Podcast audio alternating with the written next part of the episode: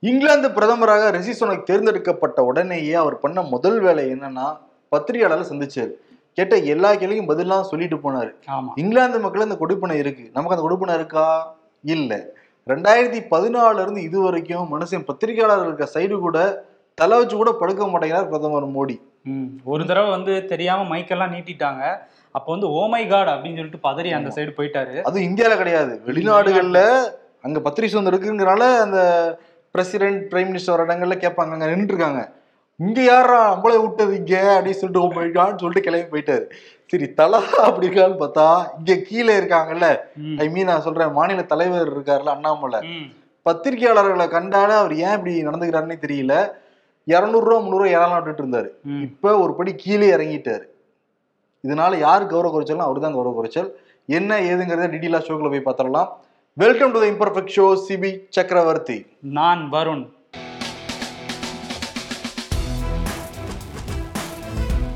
புதிய மோட்டார் வாகன சட்டம் வந்து அமலுக்கு வந்திருக்கு. ஹெல்மெட் போடாம போனாங்கன்னா முன்னாடி வந்து நூறு ரூபால இருந்து முந்நூறு வரைக்கும் தான் ஃபைனு. இனிமேல் வந்து ஆயிரம் ரூபா. சீட் பெல்ட் போடலைன்னா வந்து ஆயிரம் ரூபா. போதையில வண்டி ஓட்டினீங்கனாலும் சரி பின்னாடி வந்து உட்கார்ந்துருந்தீங்கனாலும் சரி போதை ஆசாமி கூட. அதுக்கு வந்து பத்தாயிரம் ஃபைன்லாம் சொல்லிடுறாங்கல்ல. இதெல்லாம் நமக்கு மட்டும் தான் பொருந்தும் போல இருக்கு. ஆட்சி அதிகாரத்துல இருக்கலாம் பொருந்தாது போல இருக்கு. அமைச்சர் நாசர் பால்வளத்துறை அமைச்சரா இருக்காரு அந்த ஆவடி பகுதியில அந்த மழைநீர் வடிகால் பணிகள்லாம் நடந்துகிட்டு இருக்குல்ல அதெல்லாம் முறையா நடக்குதா இருபத்தேழு கோடிக்கு நடக்குது போல இருக்கு. அது முறையா நடக்குதான்னு சொல்லிட்டு அமைச்சரும் திருவள்ளூர் கலெக்டரும். அல்பி ஜான் வர்கீஸ் ரெண்டு பேரும் வாகனத்துல போயிருக்காங்க. டூ வீலர்லயே வந்து போயிருக்காங்க ஆய்வு மேற்கொள்றதுக்கு. ஏன் கார் போக முடியாதா அந்த இடத்துல? டூ வீலர்ல போயிருக்காங்கன்னு வச்சுக்கோங்களேன். ஆனா யாருமே ஹெல்மெட் போடல. யாருமே ஹெல்மெட் போடல. பின்னாடி உட்காந்துருக்கவும் போடல முன்னாடி உட்காந்துருக்கவும் போடல. முன்னாடி அந்த போலீஸ் கூட போடலன்னு அந்த புகைப்படத்துல பார்க்கும்போது. தெரியுது. யாருமே போடல. அப்ப நம்ம மட்டும் தான் இழிச்சவாயங்க. நம்ம மட்டும் மாட்டினோம்னா ஆயிரம் ரூபாய் ஃபைன் வாங்கிடுவாங்க. அமைச்சர் பெருமக்களுக்கு இது பொருந்தாது. ஆமா. அதுவும் நேத்து தான் அந்த அபராதம் அதிகப்படுத்தினது வந்து அமலாச்சு. அப்போ முதல் கேஸே அமைச்சர் மேல தான் போட்டிருக்கணும். ஆனா இவங்க வந்து பாரபட்சம் பாக்குறாங்க. மக்கள் யாராவது வேகமா அவசரமா வேலைக்கு போறவங்கள மட்டும்தான் நிறுத்தி ஃபைன் போடுவாங்க போல. அமைச்சர் கலெக்டர் கிட்ட எல்லாம் எதுவும் கலெக்ட் பண்ண மாட்டாங்க போல. வாங்கிடுவாங்களா? வாங்கி பார்த்துடுவீங்களா? அப்படிங்கிற போல தானே இருப்பாங்க. ம். பாத்தீங்களா? அவங்களுக்கு ஒரு சட்டம் நமக்கு ஒரு சட்டம். ம். கேட்டா அவங்களுக்கு மட்டும் ரூல்ஸ் அண்ட் ரெகுலேஷன்ஸ் எங்களுக்கு இல்லை அப்படின்னு சொல்லுவாங்க போல இருக்கு. ஃபகத் ஃபாசில் மாதிரி அந்த ஆமா. கலெக்டரும் வந்து அமைச்சரும். இதெல்லாம் ஸ்டாலின் வந்து கவனிக்கணும். இன்னொரு பக்கம் என்னன்னா வாரிசு நம்ம விகடன்ல தான் வந்திருந்தது. வாரிசு போட்ட ஸ்டில் எக்ஸ்க்ளூசிவ் வந்திருந்தது. ஆனந்த விகடன்ல. அந்த வாரிசை வச்சு செல்வராஜ் ஒரு மேட்டர் எடுத்திருக்காரு. ஆமா. வாரிசு படத்துல வந்து விஜய் நடிக்கிறதுக்கு பதிலா உதயநிதி ஸ்டாலின் நடிச்சிருந்தாதான் ரொம்ப கரெக்டா இருந்திருக்கும் அப்படின்னு சொல்லியிருக்காரு. அது மட்டும் இல்லாம இன்னொரு விஷயமும் சொல்லியிருக்காரு. பிடிஆர் வந்து டான்னா நாங்களாம் சூப்பர் டான் அப்படின்ட்டு இருக்காரு ம். இதுல இருந்து என்ன தெரியுதுன்னா இவர் எம்எல்ஏ ஆனதுல இருந்து மக்கள் பணி எதுவும் செய்யல போல. வரிசையா எல்லா படத்தையும் பார்த்துட்டு இருக்காருன்னு நினைக்கிறேன் டான்ன்றாரு வாரிசுன்றாரு யார் எந்த படத்துல நடிக்கலாம்னு சஜஷன் வேற கொடுத்துட்டு இருக்காரு விட்டு அடுத்து ப்ளூ சட்டையை போட்டு ரிவ்யூ எல்லாம் பண்ண ஆரம்பிச்சிருவாரு போல இருக்கு செல்லூர்ராஜ் மாத்திட்டு கலரை மாத்திட்டு ரிவ்யூ பண்ணாலும் பண்ணுவாரு. ஏன்னா அவங்களுக்கு இருக்க பஞ்சாயத்து பெரிய பஞ்சாயத்து அது. முடியாதுன்னு தெரிஞ்சு போச்சு. ஓகே நம்ம என்டர்டைன்மெண்ட் நம்ம பண்ணிக்கிட்டு இருக்கோம். நம்மளும் என்டர்டைன்மெண்ட் படங்கள்லாம் பார்க்கலாம்னு சொல்லிட்டு கிளம்பிட்டாரு போல இருக்கு ம், அதுவும். உதயநிதி ரிலீஸ் பண்ண படம் வேற அது. ரெட் ஜெயின் படத்தை கூட விடாம பாத்துருக்காரு அவரு. டான் பார்த்திருக்காரு வாரிசு வந்து இது பண்ணியிருக்காரு. எனக்கு என்னன்னா இதெல்லாம் பாக்குறாங்க ஆறுமுகசாமி ஆணையத்தோட அறிக்கைன்னு ஒண்ணு வந்துச்சு. அதெல்லாம் நீங்க பார்க்க மாட்டீங்களா. அதை பத்தி யாராவது ஒருத்தர் வாய் தந்து வரைக்கும் பேசியிருப்பாங்களா அதிமுகவுல? ஒருத்தர். எடப்பாடி பழனிசாமி தான் அந்த ஆணையத்தை அமைச்சாரு. சரிங்களா? சட்டமன்றத்துல அந்த ஆணை வந்து வெளியிடப்படுது. ஒரு வார்த்தை கூட அவரும் சொல்லல அவருடைய சகாக்களும் சொல்லல யாருமே அந்த ஆணையத்தை பத்தி பேச மாட்டேங்கிறாங்களே. ஆமா. ஜெயலலிதா இருந்த வரைக்கும் அம்மா அம்மான்ட்டு வந்து அப்படியே குனிஞ்சு நின்று யோகா யோகாசனம்லாம் பண்ணி அப்படி பண்ணிக்கிட்டு இருந்தாங்க. மர்மமான முறையில் இறந்து போயிட்டாங்கன்னு அறிக்கை வந்திருக்கு. ஏன் அவ்வளோ கப்பு சிப்புன்னு இருக்காங்க அவங்க? அவரே படம்லாம் பார்த்துட்டு நேத்து தான் வெளியே வந்து பேசியிருக்காரு. இன்னொன்னு அவங்க திமுக காரங்களாம் என்ன தெரியுமா வாரிசு படம் எப்போ வந்துச்சு? வாரிசு ஸ்டில் மட்டும் தான் bro வந்திருக்கு. ஸ்டில்லுக்கே ரிவ்யூ பண்ணியிருக்காரு ப்ரோ பார்த்துட்டே பேசுவாரு. அது அச்சே இதுக்கு கரெக்டா இருப்பாரு உதயநிதிங்கிறத கரெக்டா சொல்லிடுவாரு இன்னொன்னு திமுக காரங்க என்ன தெரியுமா சொல்லிட்டு இருக்காங்க. ராக்கெட்ரின்னு ஒரு படம் வந்துச்சுல்ல மாதவன் நடிச்சு. அதுல வந்து வில்லேஜ் விஞ்ஞானியான செல்லூர் ராஜு நடிச்சிருந்தா சரியா இருக்கும்னு அவங்க ஒரு பக்கம் கிளம்பியிருக்காங்க. கிளம்புங்க. முதல்ல வந்து அரசியல் யாரும் பார்க்க வேணாம் மக்கள் பணிகள் செய்ய வேணாம். படம் பார்த்து ரிவ்யூ பண்ண கிளம்பிட்டாங்க அரசியல்வாதிகள். அதான் நடக்குது இல்ல. இன்னொருத்தர் பாத்தீங்களா அண்ணாமலை. தமிழை காக்க போறோம்னு சொல்லிட்டு போராட்டம் பண்ணிருக்காங்க. ஆமா. இதெல்லாம் என்ன? வித்தியாச வித்தியாசமா போராட்டம் பண்ணிட்டு இருக்காரு அதுல இது ஒண்ணு போல. குரூப்ல டூப்னு தொக்கா தெரியுது. வாங்க வாங்க வாங்க வாங்க. நீங்க தான் ஹிந்தி திணிக்கிறது. இவங்க வந்து இங்க தமிழ்நாட்டுல வந்து தமிழ் சரியா வளர்றது இல்ல வளர்ச்சி. பாதையில போகிறேன்னு சொல்லிட்டு தமிழ்நாடு முழுக்க பிஜேபி வந்து இன்னைக்கு வந்து போராட்டம் பண்ணிருக்காங்க ஆர்ப்பாட்டம் பண்ணிருக்காங்க. அதுல கலந்துக்கிட்டு அண்ணாமலை சில விஷயங்கள் வந்து பேசியிருக்காரு. கிளம்பி போறப்ப திரும்பி பத்திரிகையாளர் அம்படுத்துட்டு போயிருக்காரு. ஆமா. அவருக்கும் பத்திரிகையாளருக்கும் எப்பவும் ஏழாம் பொருத்தமாவே இருக்கும். முன்னாடியே இந்த மாதிரி இரநூறுவா வாங்கிக்கோங்க அந்த இந்த மாதிரி எல்லாம் பேசியிருக்காரு இப்ப என்ன பேசியிருக்காரு? இப்ப என்ன? இப்ப என்ன பேசியிருக்காருங்கிறத என் வாயில நான் சொல்லவே மாட்டேன். அந்த வீடியோவை பாருங்க. மரத்து மேல குரங்கு தவற மாதிரி எல்லாம் சுத்தி சுத்தி வரீங்களா என்னது? மரத்து மேல குரங்கு தவற மாதிரி எல்லாம் சுத்தி சுத்தி வரீங்களா என்னது? நான் உங்கள்கிட்ட என்ன சொன்ன ஒரு நிமிஷம். சாப்பிட போகும்போது என்ன சொல்லிட்டு சாப்பிட போகும்போது என்ன சொல்லிட்டு மரியாதையா நின்று நீங்க எல்லாம் சாப்பிடுங்கன்னு சொல்லிட்டு போனா ஊர்ல நாய் பேய் சாராய விற்கிறவன் சொல்றதெல்லாம் கேட்பா அதெல்லாம் பதில் சொல்லணும் அவருங்க. சாராய விற்கிறவன் சொல்றதெல்லாம் கேட்பா அதெல்லாம் பதில் சொல்லணும் அவருங்க. அவர். பத்திரிகையாளர்கள் சந்திப்புல பத்திரிகையாளர்கள் கேள்வி வைப்பாங்க தலைவர்கள் பதில் சொல்லுவாங்க. அது இயல்பான ஒரு விஷயம்தான். தமிழிசை சவுந்தரராஜன் கவர்னர் ஆனதுக்கு பிறகு இப்ப கூட பத்திரிகை சந்திச்சு எல்லா ஃபங்க்ஷனும் கூப்பிட்டுட்டு வர இருக்காங்க தமிழிசை சவுந்தரராஜன். அப்ப தலைவர்கள்ட்ட இருந்து எதுவுமே கத்துக்கலைங்கிறது தெரியுது அண்ணாமலை. அதெல்லாம் விட்டு தள்ளுங்க ஆனா அண்ணாமலை நாகரிகமான அரசியல் பண்ண மாட்டாங்க. அவர் வாயாலே சொல்லியிருக்காரு. அவரே ஓப்பன் ஸ்டேட்மெண்ட் கொடுத்துருக்காரு. பத்திரிகையாளர் சந்திப்புல நாகரிகமான அரசியல் பண்ணணும்னா அதுக்கு இந்த அண்ணாமலை ஆள் கிடையாதுங்கிறதே சொல்லியிருக்காரு. சொல்லியிருக்காரு. இவர்கிட்ட போய் நம்ம என்னத்த நாகரிகத்தை எதிர்பார்க்க முடியும்? இன்னொன்னு என்ன சொல்லியிருந்தாரு நேத்து தான் வந்து செந்தில் பாலாஜி வந்து பத்திரிகையாளர்களை மிரட்டுறாரு. அப்படின்னு நமக்கு ஆதரவா பேசுற மாதிரி பேசிட்டு இன்னைக்கு வந்து இந்த மாதிரி பேசியிருக்காரு. இவர் என்ன கணக்குல பேசுறாருங்கிறதே புரியல. என்னன்னா இவர் வந்து இன்னும் அரசியல்வாதியா மாறவே கிடையாது. ம். அதிகாரியா தான் இருக்காரு. எப்பயுமே அரசியல்வாதிகளுக்கு அதிகாரிகளுக்கான டிஃபரன்ஸ் என்னன்னா நம்ம ஆக்சுவலி இந்த பத்திரிகையாளர் துறையிலே இருக்கிறதுனால பத்திரிகையாளர்கள் அதிகாரிகள் இருக்கிறவங்க டென்ஷன் ஆவாங்க. என்னை பத்தி எழுத போறாங்களா? என்னை பத்தி குறை சொல்ல போறாங்களான்னு சொல்லிட்டு பதட்டம் ஆவாங்க டென்ஷன் ஆவாங்க. அரசியல்வாதிகள் வந்து தன்மையா பதில் சொல்லுவாங்க. இவர் வந்து இன்னும் இந்த காக்கி சட்டைய. ட்ரெஸ்ஸை கழட்டினாரே தவிர இன்னும் மனசுல இருந்து அந்த காக்கி சட்டை போகவே இல்லைங்கிறது தெரியுது அண்ணாமலைக்கு. இன்னும் இப்படியே பண்ணிட்டு இருந்தீங்கன்னு வச்சுக்கோங்களேன் பிஜேபி வந்து நல்லா வளரும் தமிழ்நாட்டுல. இது வெறும் சத்தம் மட்டும் தான் வந்துகிட்டு இருக்கு அண்ணாமலை கிட்ட இருந்தே தவிர ம். உருப்படியா எந்த விதமான அரசியல் நடவடிக்கையும் வந்ததே கிடையாது ஆர்ப்பாட்டம் பண்ணாப்புல ஆட்டோல வந்து கிளம்பி போயிடுவாரு.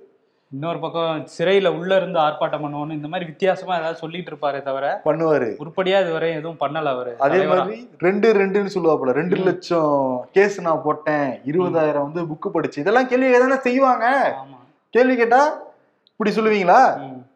கோவை கார் வெடிப்பு சம்பவத்துல வந்து இன்னொரு நபரை கைது பண்ணியிருக்காங்க. அவர் யாரு? அவரோட பின்புலம் என்ன? இந்த கார் வெடிப்பு சம்பவத்துல ஈடுபட்ட ஜமேசா பிபினுடைய சகோதரர் அப்சர் கான் வந்து சொல்றாங்க. ஏற்கனவே ஐந்து பேர் வந்து கைது செய்யப்பட்டிருக்காங்க. இப்போ வந்து ஆறாவது நபராக இவர் வந்து கைது செய்யப்பட்டிருக்காரு. நேற்று வந்து என்ஐஏ பத்துக்கும் மேற்பட்ட நபர்கள்ட்ட விசாரணை நடத்தினதா வந்து சொன்னாங்க. பல்வேறு இடங்கள்ல சோதனை நடத்திருக்காங்க. இன்னைக்கு வந்து அப்சர் கான் கைது செய்யப்பட்டிருக்காரு. அது மட்டும் இல்லாம புல்லுக்காடு போத்தனூர் ஆசாத் நகர் போன்ற பத்துக்கும் மேற்பட்ட இடங்கள்ல தொடர்ந்து சோதனை வந்து நடந்துகிட்டு இருக்கு காலையில இருந்து இன்னொரு விஷயம் என்ன சொல்றாங்கன்னா ஜமேசா பிபின் வந்து பழைய துணி வியாபாரம் பண்ணிக்கிட்டு இருந்தாரு. அவர் யார் யார் கூட எல்லாம் வந்து வியாபாரம் பண்ணாரு? யார் யாரெல்லாம் டீல் வச்சுக்கிட்டாருன்னு போன்ற எல்லாமே விசாரிச்சுட்டு இருக்காங்களாம் இப்போ வந்து என்ஐஏ. இன்னொன்னு என்னன்னா அண்ணாமலை தொடர்ந்து பேசிட்டு இருந்தார்ல. செந்தில் பாலாஜி இப்ப வந்து சீல் இறங்கியிருக்காரு. செந்தில் பாலாஜி வந்து என்ன சொல்றாருன்னா என்ஐஏ விசாரணை வந்து அண்ணாமலை கிட்டே வந்து நடத்தணும். விசாரணையோடைய தகவல் எல்லாமே வெளியே கசி விட்டுட்டு இருக்காரு மனுஷன். அதே மாதிரி வட இந்தியாவுல தீவிரவாத தாக்கல் நடந்தப்ப பிரதமர் ஏதாவது பேசுனாங்களா அமைச்சர்கள் ஏதாவது வந்து வாய் திறந்தாங்களா. அப்ப இங்க மட்டும் எதுக்கு வந்து கேக்குறாரு அண்ணாமலைங்கிற மாதிரி லாஜிக்கா ஒரு பாயிண்ட் வச்சு பேசியிருக்காரு.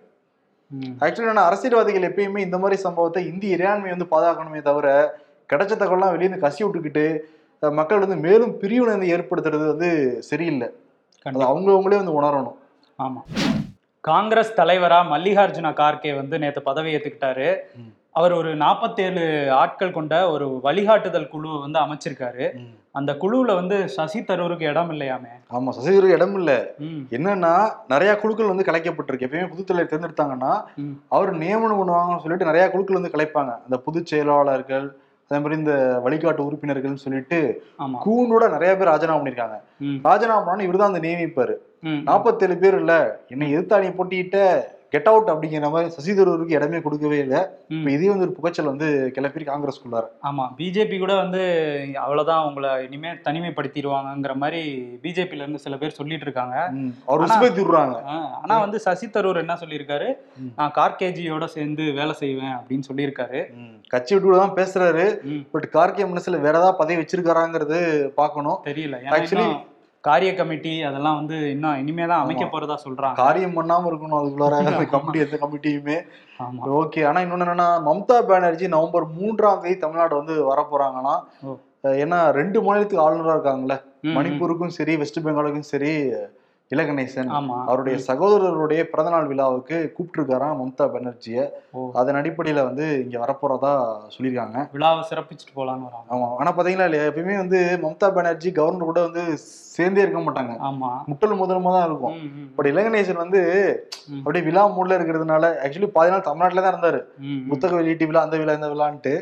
அதனால ஒரு சுமூகமான போக கடைபிடிக்கிறாங்கிறது தெரியுது. வெஸ்ட். பெங்கால் மம்தாவுக்கும் இலகணேசனுக்கும். அப்படியே வெஸ்ட் பெங்கால்ல இருந்து கொஞ்சம் அந்த சைடு போனோம்னா யூபியில ப்ரோ ம். ஏடிஎம்ல வந்து நோட் எடுத்திருக்காங்க.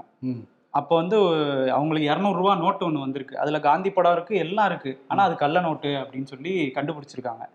எப்படின்னா சில்ட்ரன்ஸ் பேங்க் ஆஃப் இந்தியா அப்படின்னு மேல போட்டிருக்காங்க. இந்த சைடு வந்து ஃபுல் ஆஃப் ஃபன்னு எழுதி வச்சிருக்காங்க. பிராங்க் பண்ணியிருக்காங்க போல யாரோ. யாரு? யாரோ பணம் எடுத்தவங்கள வந்து பிராங்க் பண்ணியிருக்காங்கன்னு நினைக்கிறேன். ஓகே ஓகே நான் பயந்துட்டேன் நான். உண்மையிலே பிராங்க் பண்ணிட்டாங்களான்ட்டு. ஆக்சுவலி என்னன்னா உண்மையாலுமே ஏடிஎம் மிஷின்ல இரநூறு நோட்டு கலர் நோட்டு வந்திருக்கு. வந்திருக்கு. முன்னாடி எல்லாம் அந்த பெட்டிக்கிட்ட எல்லாம் கலர் நோட்டு மாத்திக்கிட்டு இருந்தாங்க. ஏடிஎம் ஏடிஎம் மிஷினை வச்சு இதான் டிஜிட்டல் இந்தியாவா? ஃபுல்லா ஃபன்னு வேற. நம்மள வச்சு தான் ஃபன் பண்ணிட்டு இருக்காங்க. ஃபன் பண்றோங்கிறாங்க ஊபி அரசியல்வாதிகள் மக்களை வச்சு அந்த ரூபா நோட்டை பத்தி பேசும்போது நேத்து ஒரு வெடியை கொளுத்தி போட்டார்ல லட்சுமி வெடியை. நம்ம கெஜ்ரிவால் லட்சுமி. படத்தையும் விநாயகர் படத்தையும் வந்து இதுல சேர்க்கணும் அப்படின்னு சொல்லி. சேர்க்கணும்னாங்க. அதுக்கு லாஜிக் ஒரு கேள்வி கேக்குறாங்க. லக்ஷ்மி விலாஸ் பேங்க்னு ஒரு பேங்க் இருந்துச்சு. அந்த பேங்கோடைய லோகோவே லட்சுமியோடைய படம் தான். அந்த பேங்கே திவால் ஆயிடுச்சு லட்சுமி காப்பாத்தினு சொல்லிட்டு நெட்டிசன்ஸ் வந்து அரவிந்த் கெஜ்ரிவால்கிட்ட கேள்வி எழுப்பிக்கிட்டு இருக்காங்க. ஓ அப்படியா? இப்ப இன்னொருத்தர் கிளம்பி இருக்காரு மத்திய அமைச்சர் நாராயணன் ராணே இருக்கார்ல அவரோட பையனும் மகாராஷ்டிரா எம்எல்ஏவுமான நிதேஷ் ராணா அப்படிங்கிறவர் வந்து ட்விட்டர்ல இரநூறுவா நோட்டு ஒன்று போட்டிருக்காரு. இவராவது காந்தி படத்து பக்கத்துல விநாயகர் வைங்கன்னு சொன்னாரு. அவர் காந்தியே தூக்கிட்டாரு. வேணாம் மராட்டிய மன்னர் சிவாஜியை வைங்க. அதுதான் சரியா இருக்கும். திஸ் இஸ் பெர்ஃபெக்ட் அப்படின்னு சொல்லி அவர் ஒரு இதை கிளப்பியிருக்காரு. இன்னும் எத்தனை பேர் யார் யார் படத்தை போட்டு கிளம்ப போறாங்கன்னு தெரியல. தெரியல முதல்ல அவ்வளவுதான். காந்தி ரூபா நோட்டை தான் பாத்துக்கிட்டு இருக்காங்க. அதுலயும் இந்த மறக்க போறாங்கிறது தெரியும். ஓகே பிரதமர் மோடி இருக்காருல்ல. அவர் பதினொன்னாம் தேதி தமிழ்நாடு வரப்போறாரு? திண்டுக்கல் வந்து காந்திகிராம பல்கலைக்கழகத்துல நடக்கிற அந்த பட்டாணிப்பு விழாவில் வந்து கலந்துக்க போறாராம். நவம்பர் பதினொன்றாம் தேதி. சரி ஆனா இந்த டைம் கோ பேக் எல்லாம் போட மாட்டாங்க டிஎம்கே ஆமா போன தடவையே போடலையே ஆமா உத்தரவே போட்டிருக்காங்கல்ல. அதெல்லாம் செட்டா போய் வருமோ அதெல்லாம் எதிர்கட்சியா இருந்தப்ப பண்ணது ஆளுங்கட்சியா இருந்தப்ப எதுவும் பண்ணக்கூடாது. எரும மாடு எவ்வளவு விலை இருக்கும்? தெரியலையே ப்ரோ கையில துண்டு போட்டு பாப்போமா அதுக்கே என்னை மேலே கீழே பாக்குறேன் உங்களை பார்க்கல. கையில துண்டு போடுவாங்க மாடு மாதிரியா இருக்கேன் நானு. நான் சொல்லவே இல்லையே. இல்ல. துண்டு போடுறதுக்கு தான் இப்படி பார்ப்பாங்களா அவங்க ஊர்ல? எனக்கு தெரியல. சரி தெலுங்கானாவுல வந்து ஒரு எரும மாடு முப்பத்தி நாலு கோடியாம். முப்பத்தி நாலு கோடி. அப்படி என்ன இருக்கு அந்த எரும மாட்டுல? மது யாதவ்ங்கிற ஒருத்தர் வந்து அந்த யாதவ் சமூகத்தினர் வந்து தீபாவளிக்கு அடுத்த நாள் சதர் விழான்னு ஒரு விழா வந்து கொண்டாடுவாங்களாம். தெலுங்கானால ஹைதராபாத்ல ரொம்ப சிறப்பாக கொண்டாடிருக்காங்க. அந்த முப்பத்தி நாலு கோடிக்கான கருடன்கிற எருமையை வந்து அறிமுகப்படுத்தியிருக்காரு அவர். இந்த மாதிரி பத்து எருமைகள் வந்து வளர்த்திக்கிட்டு இருக்காராம் அவரு. முப்பத்தி நாலு கோடி இந்த ரூபாய் ஹரியானால தான் வாங்கியிருக்காரு அவரு. அந்த எருமையை பார்க்கறதுக்கே நிறைய பேர் வந்து வந்திருக்காங்க அந்த விழாவுல. ஓ நீங்க சொல்லும் போது இன்னொரு விஷயம் ஞாபகம் வருது. அது. ஹைதராபாத்ல ஹரியா ஹரியானால இருந்து வந்த மூணு பேரை கைது பண்ணிருக்காங்க நீங்க முப்பத்தி நாலு கோடி ரூபான்னு நீங்க அது எந்த எருமைகள்? எருமை இல்ல எம்எல்ஏ. வாபஸ் வாங்கிக்கிறேன். அதாவது நான் விளையாட்டுக்கு தான் கேட்டேன். இல்ல முப்பத்தி நாலு கோடிக்கு எருமை வாங்கியிருந்தாங்கல்ல அது மாதிரி ஐம்பது கோடிக்கு எம்எல்ஏ வாங்கிட்டு போலாம் அப்படின்னு ஹரியானால இருந்து மூணு பேர் கிளம்பி வந்திருக்காங்க. ஆ, மொத்தத்துல தெலுங்கானாவுல ஹைதராபாத்ல முக்கியமா எருமை பேரை தான் நடந்துகிட்டு இருக்கு. ஆமா ஆமா. குதிரை பேரம் அதை நம்ம எருமை பேரம்னு சொல்லலாம். என்ன பண்ணியிருக்காங்க? மூணு பேர் வந்திருக்காங்க ஹரியானால இருந்து. வந்து நாலு எம்எல்ஏக்கள் அதாவது தெலுங்கானா ராஷ்டிரிய சமிதி கட்சியை சேர்ந்த நாலு எம்எல்ஏக்களை ஒரு பண்ணை வீட்டுக்கு வர சொல்லியிருக்காங்க. வர சொல்லிட்டு. அந்த மூணு பேருக்கு மூணு எம்எல்ஏக்களுக்கு ஐம்பது கோடி தரோம். மூணு பேரை கூட்டிட்டு வந்தீங்க பாருங்க. அதுக்காக உங்களுக்கு நூறு கோடி தரோம்னு நாலாவது எம்எல்ஏட்ட சொல்லியிருக்காங்க. நல்ல பிசினஸா இருக்கு இது. வந்து சொல்லிட்டு என்ன பண்ணியிருக்காங்க? இவங்க எம்எல்ஏஸ் என்ன பண்ணிட்டாங்க? பேசிக்கிட்டு இருக்கும்போதே சைட்ல போய் போலீஸுக்கு கால் பண்ணிட்டு வந்துட்டாங்க. டக்குன்னு போலீஸ் அந்த இடத்துக்கு வந்துட்டாங்க. வந்து மூணு பேரையும் அரெஸ்ட் பண்ணிட்டாங்க. இந்த அந்த மூணு பேர் ஹரியானால இருந்து வந்தவங்க என்ன சொல்லியிருக்காங்க? நாங்க காசு தரோம் நீங்க பிஜேபியில சேர்ந்துருங்க அப்படின்னு சொல்லியிருக்காங்க. இப்போ அந்த ஹைதராபாத் போலீஸ் வந்து இதுல வழக்கு பதிஞ்சு விசாரணை செஞ்சுக்கிட்டு இருக்காங்க. இதுக்கு இடையில என்ன ஆயிடுச்சு? பாஜகவை சேர்ந்தவங்க வந்து இது வந்து சந்திரசேகர் ராவே வந்து ஆள் செட் பண்ணி இந்த மாதிரிலாம் பண்ணிட்டு இருக்காரு அப்படின்னு. சொல்லியிருக்காங்க. ஆனா இவங்க கட்சிக்காரங்க என்னன்னா. இது ஆபரேஷன் லோட்டஸ் டெல்லியில பண்ண மாதிரியே இங்கேயும் பேரம் பேசுறாங்க அப்படின்னு சொல்லிட்டு இருக்காங்க வாய்ப்பு இருக்கா இல்லையா? சந்திரசேகர் ராவ் தொடர்ந்து வந்து பிஜேபி தான் பேசிக்கிட்டு இருக்காரு வங்கக்கடல்லே மோடி அமித்ஷா தூக்கி வீசுலாம் வந்து பேசினாப்ல. இப்ப இருநூறு கோடி ரூபாய் அவரே பாக்கெட் மணியா எடுத்து விட்டுட்டு அவரே லோட்டஸ் வந்து மாட்ட வைக்கிறாரா? நம்புற மாதிரி இல்லையே இது. லோட்டஸ் கட்சியுடைய ஃபார்முலாவே இதுதானே. ஃபார்முலாவை அவர் பயன்படுத்துறாரா? இல்ல அவங்க பயன்படுத்துறாங்களாங்கிறது தெரியல. இருந்தாலும் வந்து தொக்கா மாட்டிக்கிட்டாங்க அப்ப. ஆமா ஆமா. ஐம்பது கோடி அங்க ஒரு எம்எல்ஏக்கு டெல்லியில இருபது கோடி தான் சொன்னாங்க. அது சின்ன மாநிலனால இருபது கோடி போல. இங்க ஆனா ஆள் புடிச்சு கொடுத்தவருக்கு நூறு கோடி ப்ரோ ஆள் பிடிச்சு கொடுத்தா நூறு கோடியா? என்னையா அது புள்ள பிடிக்கிற மாதிரி சொல்றீங்க? ஆனா எம்எல்ஏ பிடிக்கணும். ம் எம்எல்ஏவை பிடிக்கும் எருமை ஆடை பத்தி பேசுறப்ப முதல்ல வந்து ஞாபகம் வருது. ஆடை பத்தி நம்ம பேசவே இல்லையே ப்ரோ உனக்கு மறதிப்பா. விடு. முதல்ல என்னன்னா நெடுங்குன்றத்துல ஏரி எல்லாம் இருக்கு அந்த ஏரியில இருந்து முதல் அடிக்கடி கிளம்பி வருமா? நெடுங்குன்ற பகுதியில வந்திருக்கு. நேற்று இளைஞர்கள்லாம் அதை வாயை கட்டி வாழை கட்டி திருப்பி வந்து வனத்துறையிட்ட ஒப்படைச்சிருக்காங்க. ஒரு எண்டு காடை போடுங்க அடிக்கடி முதல்ல வந்து எட்டி பார்க்குது அப்படிங்கிறாங்க அங்க. நீங்க முதலே பத்தி சொல்லும்போது பாம்பை பத்தி சொல்லாம விட்டா நல்லா இருக்காது. இந்தோனேசியால ஒரு ஐம்பத்தி நாலு வயசு பெண்ணை வந்து ஒரு பாம்பு முழுங்கிருச்சு. கடைசியில் அந்த பாம்போட வயிறை அறுத்து எடுத்து தான் அது உடலாக தான் கடைசியில் அந்த பெண்ணை வந்து மீட்க முடிஞ்சிருக்கு அந்த கிராமத்தில் இருக்கவங்களால. அதுதான். ஆக்சுவலி என்னன்னா ரொம்ப கஷ்டமா இருக்கு. இதெல்லாம் நம்ம படத்துல பார்த்துருப்போம். ஹாலிவுட் படத்துல. அன்னகோண்டாங்கிற படத்துல எல்லாம் பார்த்துருப்போம் அதை. ரியல் லைஃப்ல நடக்குதுங்கிறப்ப அதிர்ச்சியா தான் இருக்கு. அப்பெல்லாம் வந்து இதெல்லாம் ஃபேண்டசி படம் அப்பெல்லாம் முழுங்கவே முழுங்காத நாங்க மலைப்பாம்பு ம். இப்போ அதுவுமே அப்டேட் ஆயிடுச்சு போல இருக்கு. எல்லா விலங்குகளும் அப்டேட் ஆகிட்டு இருக்கு. கொசு. முத கொண்டு அப்டேட் ஆகிட்டு இருக்கு. இல்ல அது நம்ம விலங்குகளோட இடத்த நம்ம என்னைக்கு எடுத்துக்க ஆரம்பிச்சோமோ அதுங்க நம்ம இடத்துக்குள்ள வந்துருச்சு அவ்வளவுதான். லாஜிக்கான பாயிண்ட் நெடுங்குன்றத்துல முதல்ல முதல்ல தான் இருந்திருக்கும். அப்புறம் தான் இந்த மனிதர்கள் போய் இருப்பாங்க வீடு கட்ட ஆரம்பிச்சோம் ஆமா காடுகள் ஆக்கிரமிக்கிறோம். எல்லா பக்கமும் பண்ணிட்டு இருக்கோம் மனித பெயர்கள் இல்ல இயற்கை என்னைக்கு திரும்பி அடிக்க போகுதுன்னு தெரியல. ட்விட்டர் வாங்கிட்டாரு பாத்தீங்களா இல்லையா எலான் மஸ்க்கு வாங்க போறாரு. நாளைக்கு தான் ஆபீஸ்க்குள்ள போயிட்டாரு அப்புறம் என்ன? ஆமா ஆமா போயிட்டாரு. அதாவது சிங்கெல்லாம் தூக்கிட்டு போனாரு. ஆமா அவர் மதுரமுத்து ஃபேனா இருப்பாருன்னு நினைக்கிறேன். ப்ராப்பர்ட்டி காமெடி பண்ணியிருக்காப்ல ட்விட்டர்ல சிங்க் எடுத்துட்டு போயிட்டு என்ட்ரிங் ட்விட்டர் ஹெட் குவார்ட்டர்ஸ் அப்படின்னு சொல்லி ஒரு வீடியோ போட்டிருக்காரு. அதுல வந்து சிங்க் பண்ணிடுவோம் அதாவது மூழ்கடிச்சிருவோம் ட்விட்டர் ஆஃபீஸையே அப்படின்னு சொல்லி சொல்லியிருக்காரு. அவர் தான் வாங்க போறாரு அவரே மூழ்கடிக்க போறாரு. அதுதான் எனக்கும் புரியல அவர் என்ன பேசுறாருங்கிறதே புரிய மாட்டேங்குது. ஆமா. இன்னொன்னு அந்த ட்விட்டர் பயோலையும் சீஃப் ட்விட் அப்படின்னு மாத்திட்டாரு. மாத்திட்டாரா? கிட்டத்தட்ட அதாவது ட்விட்டரோட தலைவர் நான் தான் இனிமே அப்படிங்கிற மாதிரி மாத்திருக்காரு. ஆனா அந்த ட்விட்டுங்கிற வார்த்தைக்கு இன்னொரு மீனிங்கும் சொல்றாங்க. முட்டாள் அப்படின்னு இருக்கு சீஃப் ட்விட்னு வேற வச்சிருக்காரு. இவர் என்னத்த மீன் பண்றாருங்கிறத இதுக்கு முன்னாடி. பர்ஃபியூம் வியாபாரின்னு வச்சிருந்தாரு அவரு. ஆமா ஆமா. எதுக்கு என்ன என்ன குறியீடுன்னு தெரியல நமக்கு. ஆமா. வண்டியில் இருந்த பெட்ரோல் ஏன்டா தீத்த? ஏன்னா நீ என் நண்பன். Next one month side is be like காலை இட்லி பிளஸ் முறுக்கு. மதியம். சாதம் பிளஸ் முறுக்கு. மாலை. டீ பிளஸ் முறுக்கு. இரவு. சப்பாத்தி பிளஸ் முறுக்கு. தீபாவளி. அளப்பறைகள். போலீஸ் அபராதம் போடுற இடத்துல ஹெல்மெட் கிடையை போட்டா அடுத்த அதானி அவன்தான். ஐடியா இல்லாத பசங்க அப்படிங்கிறாங்க. என்னன்னா ஆயிரம் ரூபாய் ஃபைன் வாங்குறாங்களா ஹெல்மெட்டுக்கு. அதுக்கு வந்து ஐநூறுரூவா அறுநூறுவாலே நல்ல ஹெல்மெட்லாம் கிடைக்குது. அதெல்லாம் விற்கலாமே ஆமா விக்கலாம். கவர்மெண்ட்டுக்கு ஐடியா இல்லை போல இருக்கு. ரூபாய் நோட்டில் சாமி படம் போட்டா சாமி கண்ணை குத்திரணும் லஞ்சம் வாங்க பயப்படுவாங்க தானே? லஞ்சம் ஊழல் குறையும் இல்லை அப்படிங்கிறாங்க. ஓ இந்த லாஜிக் இருக்கா? அதெல்லாம் வாங்குவாங்க ப்ரோ? வாங்குவாங்க ப்ரோ பணம் எப்படி இருந்தாலும் வாங்குவாங்க. அயோக்கிய பயலுக்கு ஓகே இன்னைக்கு யாருக்கு வந்து விருதுன்னா மீறப்படும் அப்படிங்கிற விருது வந்து நாசருக்கும் ஸ்டாலின் கொடுத்துடலாம். புதிய வாகன சட்டம் வந்து அமலுக்கு வந்துடுச்சு. ஆனா அமைச்சர் பெருமக்களுக்கு அதெல்லாம் பொருந்தாத போல தெரியுது. அதனால இங்கு மீறப்படுங்கிற மாதிரி மீறப்படுங்கிற அவார்டை வந்து நாசருக்கும் ஸ்டாலின் வந்து கொடுத்து விடைபெறலாம். நன்றி வணக்கம்.